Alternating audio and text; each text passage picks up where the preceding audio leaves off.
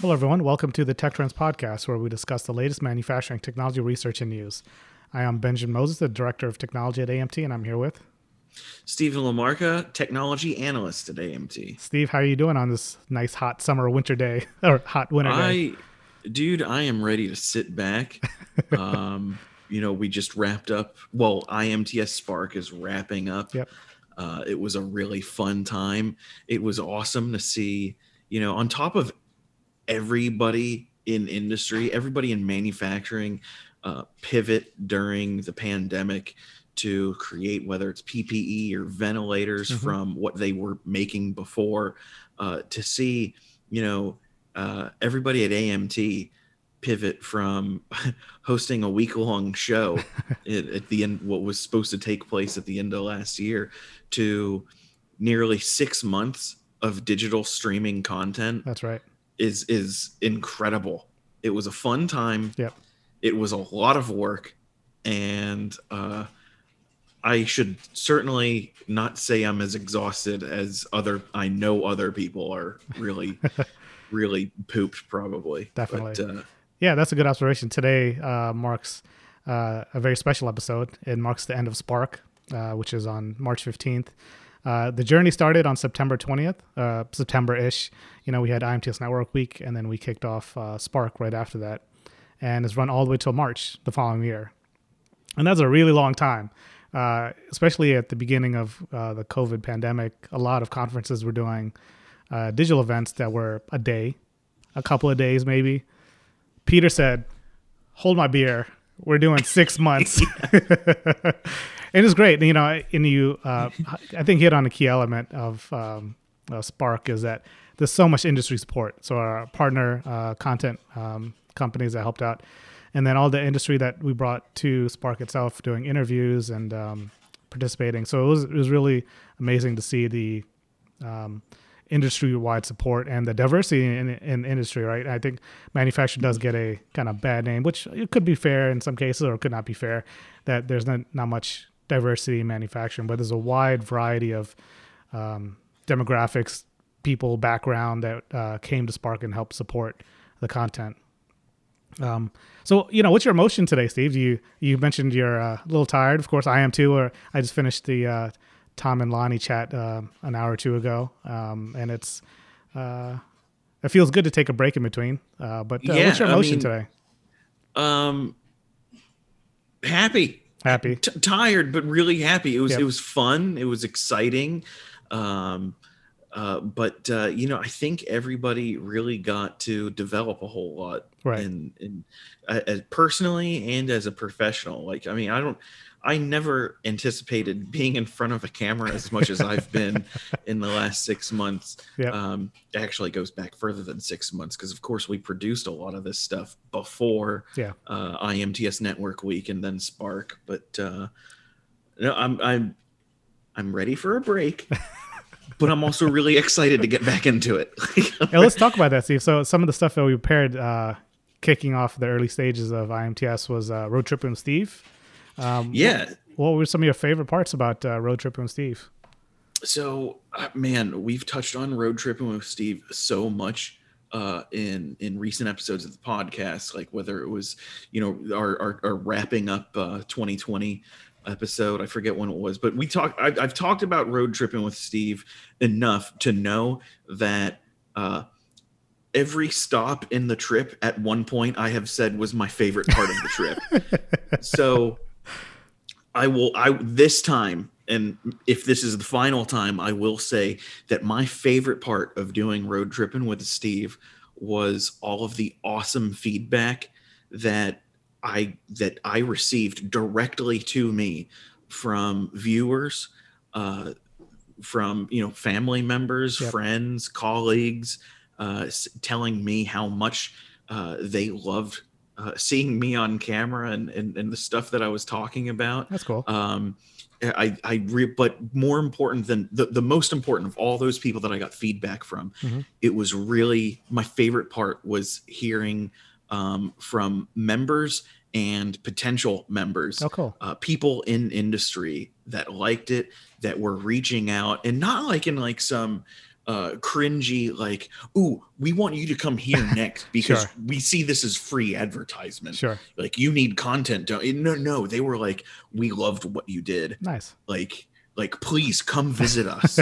Come visit us. You know, we can accommodate cameras if you want. Sure. But just like, you know, there was a handful of people that reached out like that. And it's a second season of Road Tripping with Steve yep. is not planned yet, but it's in the works. It's going to happen. Okay. There's no plan is what I mean, but awesome. We're planning on it. I don't know where I'm going to go because, like, you know, season one of Road Tripping with Steve was New England. Sure. And there were people in New England that reached out to me after seeing it. And they were like, oh, you need to come back now. You need to come back. And it's like, well, we just did New England, but, you know, maybe we can do like one-off episodes, something sure. like that. Of course. And New England is your favorite. There's a ton of people. New England is my favorite place of all of the Americas. Yeah. But there was... of course, a handful of members and mm-hmm. potential members, I'd like to think, in the Midwest okay. that want me to come out there. And so where would you like to go, either geographically or technology focused wise? Or because I enjoy it. Really, I do enjoy going to the Midwest. I only get to go to the coast for most of my travel. So I took a trip to see Metal Quest. I think that was Nebraska. And it was really interesting to see the different change of pace in the Midwest, and it was cool to see the geography there. Realistically, I think I really want to go to the Midwest next okay. because, you know, that's the heart of a lot of American manufacturing. Sure. It's out in the Midwest. I think naturally it's the next stop. We did New England first because it's the closest. We're on the East Coast. New England's on the East Coast, yep.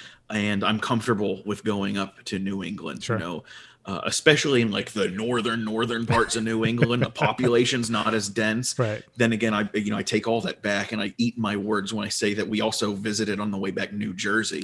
It's crazy. The New Jersey Turnpike was wide open when we hit. It is. Yeah. I promise you, strange, it is not that wide open now. Yeah. Because no joke, I was telling you before we started recording that I took Charlie out for a walk right before we got on this meeting.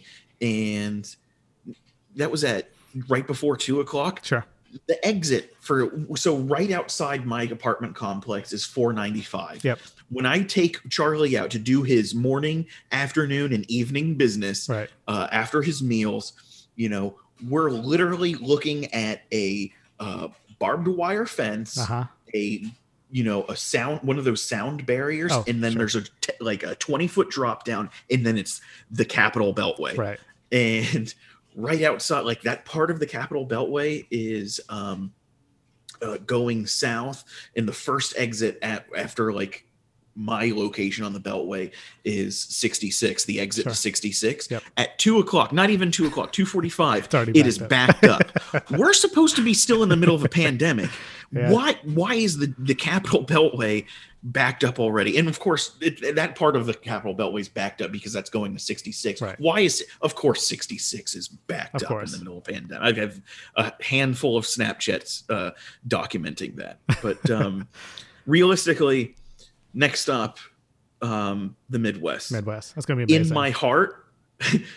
and this is not the right move, but in my heart, I want to go right back to New England. Of course. Because, and I'm going to say this without mentioning a name, because number one, they're not a member, so sure. They don't get the advertisement yet. Number two, it would be an incredible buys, but there is a company up in New England that makes cutting tools. They grind carbide cutting tools, sure. and out of a proprietary blend carbide. I've tried to squeeze it out of them. They wouldn't tell me. Wouldn't tell you the recipe.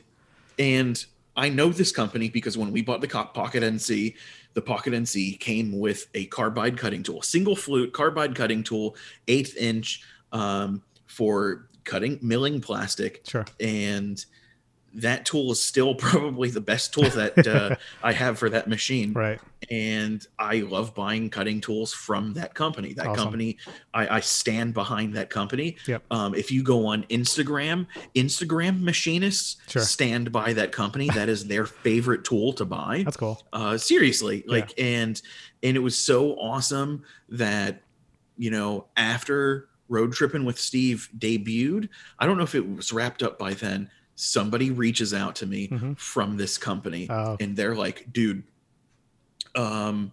we just opened a 70,000 square foot facility and we would love for you to come back and you know, we'd love sure. to give you a sure. tour. You don't have to film there, but we'd just love to show you the place. That'd be cool. And it's like, and I was just like, he was telling me all this and like, you know, talking about what they're doing and the process and like, you know, it's the middle of winter right now. You probably don't want to come back up here until, you know, the snow is gone. Right. And all I can think about is like, this is my favorite cutting tool company. And obviously I can't say their name sure. now because they'll make a lot of top dollar, members really mad at me. Well, next time you're on vacation, Steve, take a vacation day and go up there. Yeah, I'll have to take a vacation there. But it was really cool yeah. hearing from them. And you know, it was just people like that. Yeah. So that's where the first place I want to go. But I think it'll probably be Midwest for sure. the second season. Let's talk also about outside the shop. We didn't talk too much about during the podcast, but yeah, you know, you visited the East Initiative, and there's some really cool things that happened in your outside right, the shop. So the East Initiative. So season one, Jules, Adam, and I with no camera crew. It was yep. mostly Adam, and I was supposed to be a boom mic person, and I was terrible at it because these kids, and they were kids, they're students, but they're kids, sure. man. Well, guys, they were telling us on camera like these awesome projects that they were doing for school yep. using manufacturing technology. Cool. And I was such a terrible boom mic person because while I'm like, wow, are you serious? Like, you could audibly hear me while I'm supposed to be totally silent holding this mic for them. But that was in not Little Rock, Arkansas, Hot Springs, Arkansas. Okay, love cool. Highly recommend visiting that part of the country. Yep. Hot Springs, it was dirt cheap and in like fantasy land. Beautiful. Nice. It was absolutely incredible. And weather very similar to here. Yeah. If not like a 2-week delay. Cool. I think that's how Jules described it, but that was beautiful. That was season one of Outside the Shop. Sure. And season three, which has not been filmed yet. And I don't think that's been planned yet either. Sure. But anyway, I don't even know why I mentioned season three. Season three's in the works. Jules and Adam are planning that out. I don't know where we're going. But I do know that Jules contacted Adam and I recently asking about, she like forwarded an email to us saying that we were invited, the three of us were invited to be judges for the next East Initiative conference. Awesome. Cool. And so Adam and I were like, absolutely, you know, I hope you signed up and applied. So hopefully we can be judges on the next season outside the shop. That's going to be amazing. Outside the shop season two, we went to Ryan's neck of the woods, San Francisco. Oh, that's right. And we visited the Autodesk West Coast Tech Center mm-hmm. And got to interview and see what all of their resident companies are doing there. Cool. You know, Autodesk, everybody thinks of them as like, you know, the CAD CAM company sure. or a CAD CAM company. Right. And they also do things for like architects and stuff too. Software company sure. For modeling. But the cool thing is they actually bolster a lot of startups in mm-hmm. manufacturing, in yeah. the manufacturing industry. And it's really cool. They find these awesome people and they offer residencies to them, and then they train them on manufacturing technology. Not yeah. and we're not just talking about additive and robots, but like they have a wood shop there sure. and of course, you know, Autodesk, one of like the most advanced manufacturing facilities on, they have a West Coast and East Coast, and I got to for Road Tripping with Steve, I got to visit the East Coast one mm-hmm. in Boston yep. But They're West Coast, like either of them, doesn't matter which one. You go to Autodesk, everybody thinks Autodesk has this awesome forward-thinking, advanced manufacturing technology facility. They still have a Bridgeport there. and I'm like, yes. That good old Bridgeport, I swear. If there's heck yeah, man. If we go to a factory and don't see Bridgeport, I would question my life. Questions, sus, mad sus. That's amazing.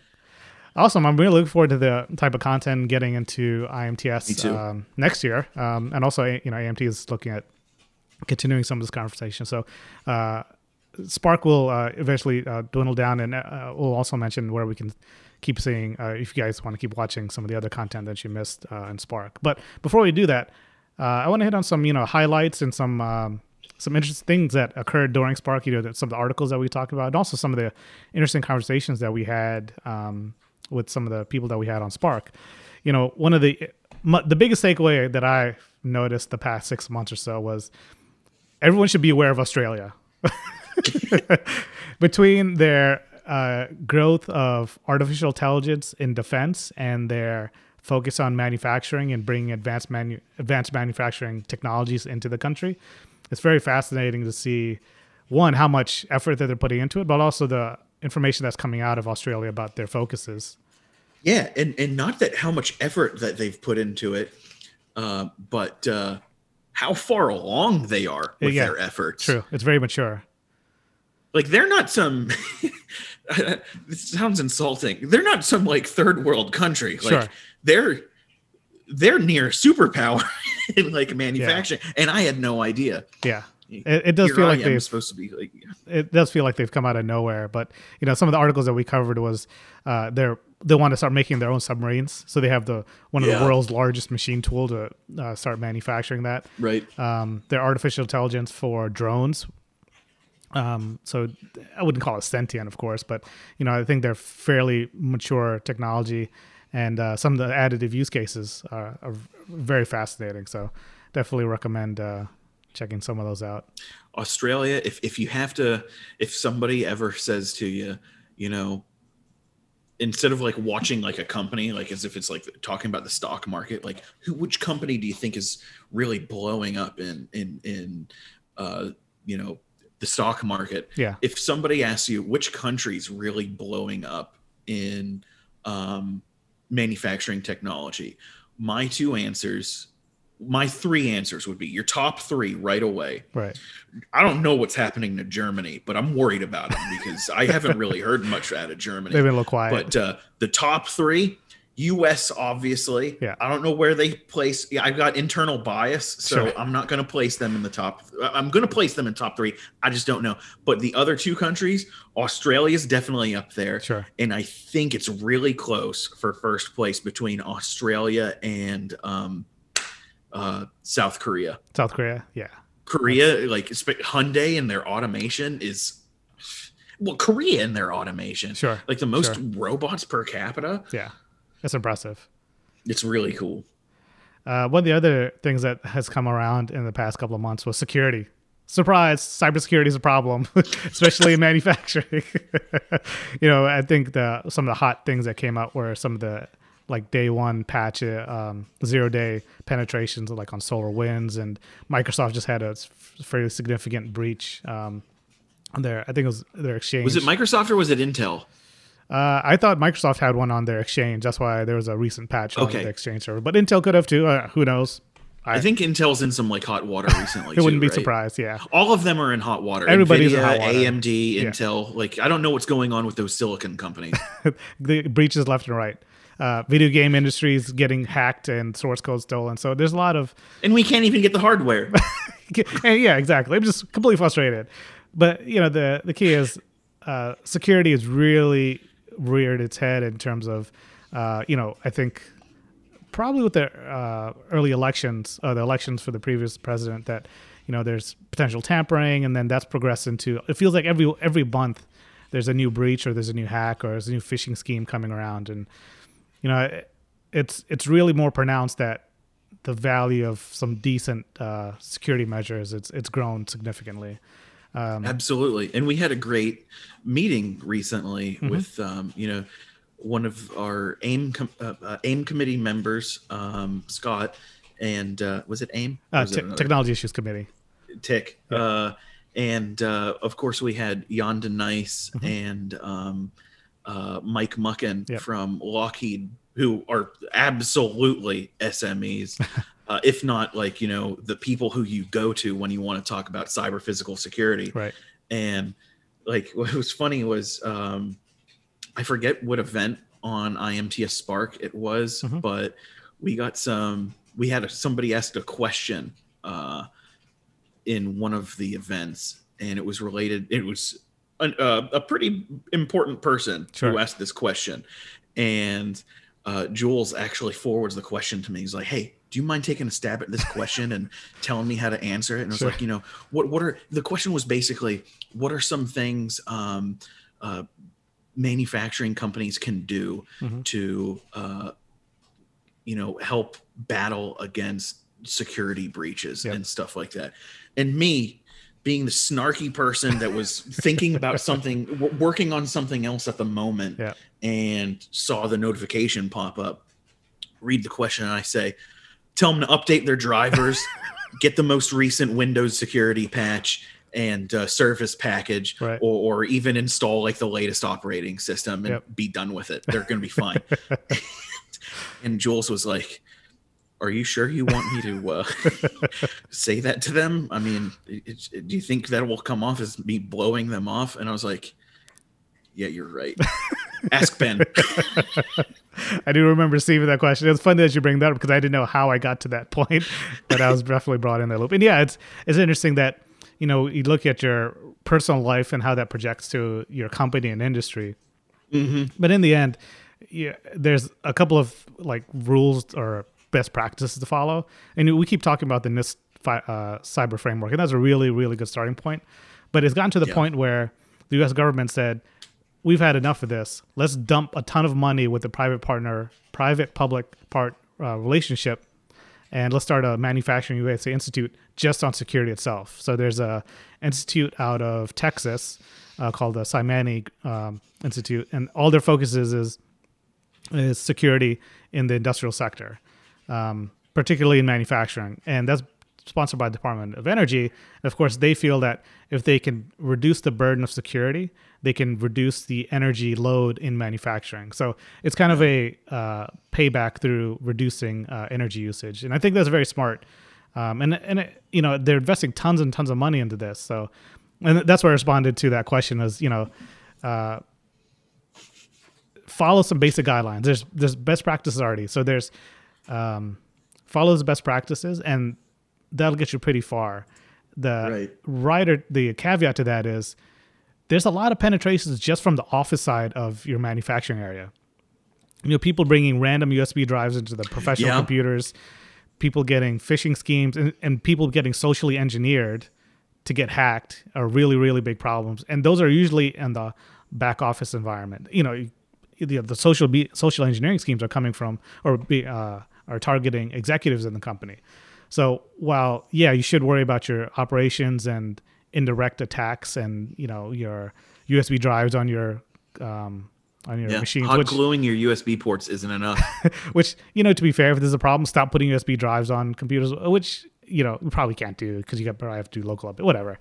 But the culture of security should be more of a holistic organization look. And I think that's kind of the gap that a lot of the industry sees, or I'm seeing in the industry, is that, hey, it's a really big problem and it's a whole organization problem. And that's the thing that Lockheed was talking about, where, you know, they're applying what they see are best practices across industry, the industrial sector in general. So not just manufacturing, but what are other companies doing and how are they applying firewalls and security measures? So they've been following like IIC and some other industrial security groups, and their whole architecture has been put together in a way to mitigate.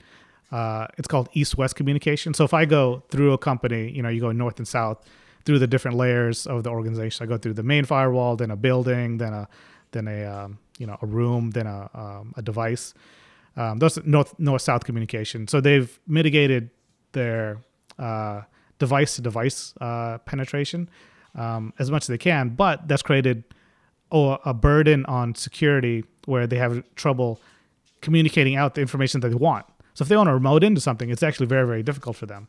So they're hitting operational issues because of their information technology issues. So I think we're really at a fun time where people are willing to talk about the architectures and the type of problems, in addition to the rise of digital manufacturing, where we want this connectivity, but we also want to make it secure. So it's fascinating times. You know, I get where I think some more of the Luddite, not that's not fair, but more like traditional machine shops, you know, sure, would think that, you know, I went from having nothing but like some drill presses and, you know, Bridgeports, sure, and some Leblon lathes, yep, you know, and now you're telling me I need an IT department. I was like, sure, yeah, sure, it's crazy. But like, yep, you want to maximize all of this. You want to maximize your productivity. You got to go digital. And if you're going to go digital, you need security, and your security is your IT department. And that's come up. Competent IT department. Yep. And the IT department can only be as competent as, you know, the owner of a shop. Sure, sure. Because you gotta hand over the reins. Like, if you want security, they need full power. And that's come up a couple of different times. So on one of the Spark episodes with the Tom and Lonnie chat, we talked about hybrid manufacturing and the value that hybrid manufacturing has in dies and molds, either creating dies and molds or repairing or modifying. There's a lot of value in if you have a hybrid machine or have access to it. And one of the questions was, in the future, if I'm a business and I'm looking to integrate hybrid manufacturing or additive into my strategy, what type of skill set do I want to include as part of that CapEx purchase? Because now you're bringing in welding processes, now you're bringing in, you know, theoretically casting type techniques. You know, do you need to hip your parts? There's a lot of questions that, you know, a company that focuses purely on subtractive won't be able to answer without bringing in new skill. So the idea of, hey, these rampant technology growth is going to require new skills and new people to support it is fascinating to me. And it's really interesting times because it shows a lot of the need for people still in the future. Everyone talks about automations, artificial intelligence going to get rid of people. Not quite. It'll help people it'll make them faster, smarter, stronger, but we're still going to need people. We're always going to need a lot of people. It's still a team effort. Still a team effort. And the team is, instead of like two humans, it's now the humans and the machines. It really is a team effort. One of the fun parts about Spark is we hosted we revamped the technology forum this year, where we brought in industry-led research for industry. And I was really happy with the volume of speakers we had and the content we had. Steve, I don't know if you had any good highlights or takeaways. We can bring up our good friend Yonda Nice again. Yeah, I'm absolutely going to bring up Yonda Nice again. We touched on, I don't want to get too into details about the tech forum, only because we did talk a good amount about the tech forum. I mean, the tech forum is the title of the last episode of the podcast we just did. But one thing I didn't say in the last episode, and it is with respect to what we learned from Yonda Nice, is that the definition has changed of digital twin since last year, or probably more realistically, I finally learned the actual definition of digital twin. But, you know, in 2020, as a recognized transformative technology of AMT, digital twin was, you know, a very advanced model, but not just a model, a simulation and a series of compounding models to make a digital subsystem for either your product or your process. Right. And so like, yeah, you can have a really good CAD model of something where all of your moving parts are digitized, and you can simulate it in a wind tunnel and do all of your computational fluid dynamics, but also do a simulation of its manufacturing. And, you also have the model of the machine that makes said part, and that machine exists in a model environment that has a full replication of, the laws of physics that we live with. And, you know, that's what we thought. And, you know, we thought at least I thought last year, a digital twin was a digital model, right, that focusing on digital. We're here. Last year we were focusing on digital with digital twin, and the model would basically, your digital twin was as deep and as far as you are willing to program it, right, is your digital twin. And then Yonda Nice comes along during the tech forum and is like, no, you don't want to go too deep. You need to go with certain level of depth. Right. But at the end of the day, you're focusing on digital. We don't want to focus on digital. Yep. It's the twin, yeah, is the word that you want to focus on. The emphasis on twin. It can't be a digital twin unless there is a physical representation of, yep, your part. You know, if you have a digital model and there's no, it's literally not a twin. Yeah. If you have the physical piece that you're modeling, then the model becomes a digital twin. Right. So it's getting into, you know, semantics and, right, you know, being specific, but that's what I learned for 2021. And that helps a lot. That was my main takeaway. And that helps a lot because I think I still feel like it's still a nebulous term that I can't put my hand around yet, but as teams like Jan and everyone else working on the digital twin standard and ISO, I forgot what the name of that working group is, but you know, the further they enhance the definitions, the more real it becomes, right? The closer it becomes that I understand this thing now, and I'm really excited for that. Yeah, like just let me just expand a little bit more, and I promise I'll be done. But like a couple podcasts ago, I was talking about how I brought up how at my last dentist visit, they did a 3D scan of, right, my mouth, right, and then showed me on this big screen my mouth in 3D. And they did all of the simulations of what grinding would look like, what my bite looks like.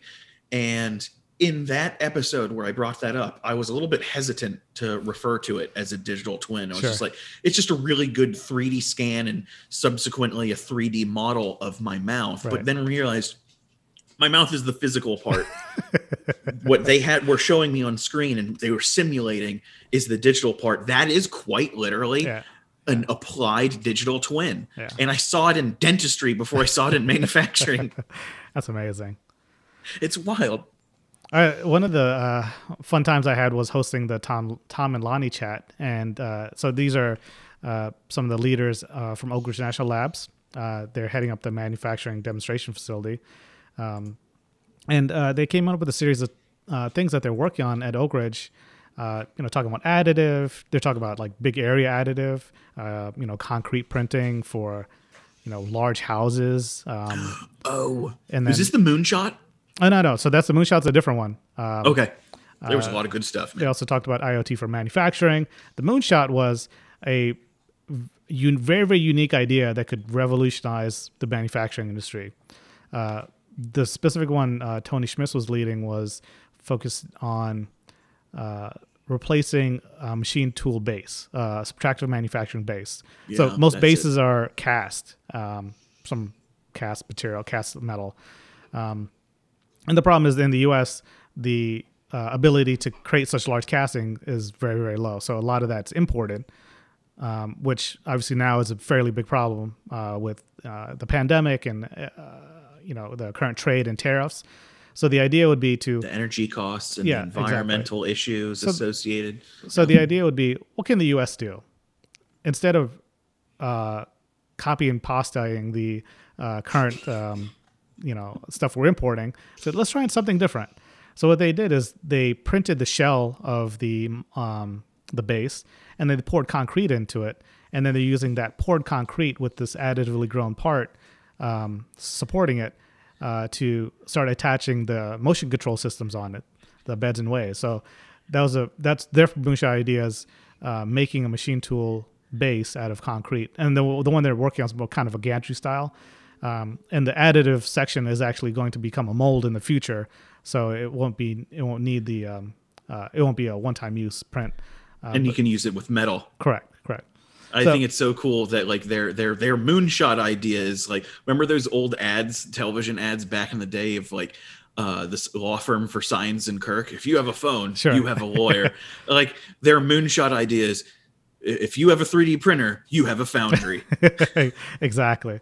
And it's very fascinating. So that one of the engineers that was working on it was Emma Betters, and she actually presented the ability to tune a machine tool. So one of the issues that you run into is like resonance, as things moving on, vibration resonance and dampening and all these different things. And she did a demonstrator on the smaller part where I can create a base or a structure, and obviously I can understand its dynamics and then modify it to meet the dynamics that I want. And I found that very fascinating. Yeah, that can be done at a different level on a casting, but the ability to do it like as a one-off case, which obviously additive does help itself quite a bit for one-offs, but I thought that was very, very fascinating. And she presented that like a year or two ago at the, I think it was American Society of Precision Engineering Conference 2 years ago. And now she was working on this moonshot idea. So the things with the Tom and Lonnie chat was the big takeaway is, you know, that Okra is doing some very, very cutting edge stuff, right? They've got a neutron source. For those of you who know what a neutron source is, there's not too many of them in the world. They have it at Oak Ridge, obviously on the classified section. But in the manufacturing demonstration facility, they're doing some pure cutting edge stuff. And the big takeaway is the stuff they're doing is value add to the industry. The stuff they're doing is making businesses become more efficient, making businesses more profitable in manufacturing. The type of innovations that they're spitting out and generating is always in partnership with an industry company that has a very, very specific problem. They solve that problem and it's repeatable.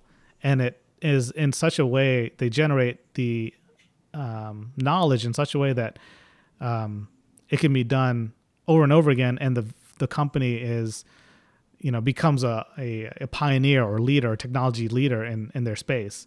You know, they mentioned a couple of interesting use cases of using additive for like construction applications. You know, the first idea was, I could print a house. That technology is maturing. I think there's houses in the Northeast you could probably buy that's been grown somewhere. But the idea of making molds out of using additive manufacturing, and those molds make your concrete blocks. So the case that they had was this construction company had, you know, like 200 some panels that are all unique that they would use wood forms to make their molds, but they grew the molds instead. So they reduced construction time, and they were able to use the molds more than they could in the wooden molds. So overall, you know, the profitability of the project just skyrocketed because of that. And that's the big takeaway, is that if you have a problem, if you have an idea, if you have a need, you know, contacting Oak Ridge and saying, hey, this is something I'm kind of interested in doing. Have you guys seen this problem? Will probably get you pretty far. It's surprising that the willingness that they are, the need and willingness that they'll support the industry and solving problems is amazing. And the problems that they have solved and the companies that have benefited from it are great. Steve, the last thing I want to talk about was your efforts on demo days on Spark. Tell me, what are demo days and some of your highlights? So the demo days, which are just ending today, they've ended already. But the demo days was, you know, to wrap up IMTS Spark, we wanted to have a couple weeks where every Wednesday for a couple weeks, we would have a particular topic, whether it was automation or additive manufacturing or milling. And the final week, of course, was turning and production machining. Right. But it was, you know, we would have for a few hours during the middle of the day, multiple sessions where people could log in and watch directly from the companies on display, showing off, you know, their latest offerings and doing actual product demonstrations of the technology that they have on display. Yep. And it was a way for our members and exhibitors to take a digital stab at what we all missed out on of not having an IMTS in person. Sure. And being able to stand in front of that new metal and, you know, really get to embrace, you know, the latest technology and all of its in-person glory. You know, instead of having an analog show, this was a digital show. And it was the best, you know, everybody missed having an IMTS, but this was the closest you could get to actually seeing, you know, machine tools and technology in general in motion on the shop or on the show floor in front of you, but from the comfort of your own couch. And we got to see, there was, I mentioned the topics that we, the weekly themes that we had, but you know, this, we just wrapped up this week and today actually with our last one, which was the season finale, if you would, which was turning in production machine. But to kick off every session on every Wednesday, Jules and I would host two SMEs who would come on and we would interview them. We'd throw some questions at them and, you know, they'd give us their insight on what we could expect to see at that week's demo day. And for this last one, turning in production, I got to interview Steve Lesnowich, and I had a lot of fun doing it because, you know, he's been in industry for a long time now. He's seen a lot. And, you know, instead of gathering his insights of what the future of turning in production machining looks like, he was like, he got to tell me and everybody who was watching some really cool, awesome stories of where it came from. Sure. And like the first story he opened with was with his time, I think it was 5 years at Citizen, probably more than that. But his time at Citizen and their, you know, their Swiss machines, their Swiss lathes. And he was telling me about, you know, they had a medical supplier that came to them and they were like, we need to make these little things, and they're called a Phaco tip. Sure. And it was for the medical industry, and Phaco, P-H-A-C-O. And it's like this little needle-sized part that would vibrate at an ultrasonic frequency, kind of like an acoustic tool, where, like, you know, at IMTS, you know, everybody saw acoustic tools, like they'd turn them on and it wouldn't look like the tool's moving at all. And then they'd like splash some water on it, and the water, as soon as it touches the tool, would evaporate right away because of its frequency it was vibrating at, not because it was hot. There was like no temperature involved. It was the frequency. Well, that's what a Phaco tip did. And these Phaco tips had to be made out of titanium for whatever reason. I think, I'm sure he went into it, but, and not only did they vibrate, had to be made out of titanium, were really small and turned, of course, but you also had to have an inner diameter. You needed to bore out the center of the Phaco tip. So you were essentially button rifling or, you know, button broaching a hole in the center of this little Phaco tip. So when the needle goes into somebody's eye, it vibrates at the ultrasonic frequency, emulsifying a cataract. And, you know, once you emulsify the cataract, you have all that nasty gunk floating around in somebody's eye. You got to vacuum it up. So that hole was bored in the middle of the Phaco tip to suck it up and keep it out away from the newly cleaned and clear environment that was the cataract-free eye. And again, this was turned micro size, like a minuscule size, essentially gun barrel made out of titanium that had to vibrate at ultrasonic frequency. And this was done in the 80s. They did this in the 80s, man. So like, this is how far it's come. That's and amazing. Then on top of that, I think the medical company that needed this, they even came back and were like, oh yeah, the FDA just passed legislation on this medical product and said, these like, you know, these aren't, these can't be cleaned and reused. These expensive small parts can't be cleaned and reused. These are a one-time thing. You use it once and you throw it away. So like, we need to make a lot of them. They're going to cost a lot of money. And it's just, that was just his first story. And he had a bunch of other ones like that were really insightful that, like, you know, he saw the advent of lean manufacturing and lights out manufacturing. And that was during his time at Daewoo Doosan. And, you know, Doosan to this day, that package that they made that made lights out manufacturing possible before lean was even a concept, that they called that package, which had standards involved, by the way, that were not in existence yet. That package was called the productivity package that they you know, gleefully referred to as the night shift too, which was really cool. But that he did mention that the night shift, or the productivity package is still available for Doosan products today. That's cool. Like, it's still an option. Yeah, that's amazing. He saw them come up with that. What was the story in the middle? I don't know. You have to go back and watch it. Yeah. Like, it was really fun. And if you missed anything, you did talk about this earlier.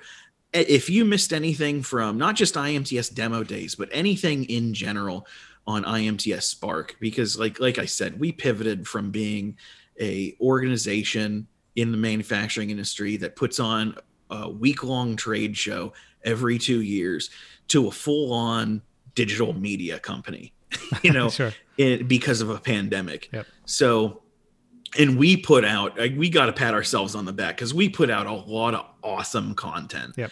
And because there was so much content, if anybody missed any of it, you go to IMTS Spark and it will be, all of it's available on demand until June. Awesome. That's exciting. Steve, where can they find more info about us? If you want more information about us, and we're not going to go anywhere, we're going to be on past June. You'll always be able to find us. But if you want more about the AMT Tech Trends podcast, go to amtnews.org. And if you really want to follow us hardcore, you go to amtnews.org/subscribe. Awesome. It's kind of a bittersweet day closing Spark. And I don't know about you. I'm ready for a drink. So is the audience. So at the end of this episode, I recommend everyone just go get a drink and have a good time. Thanks, everyone. That's right. Bye, everybody.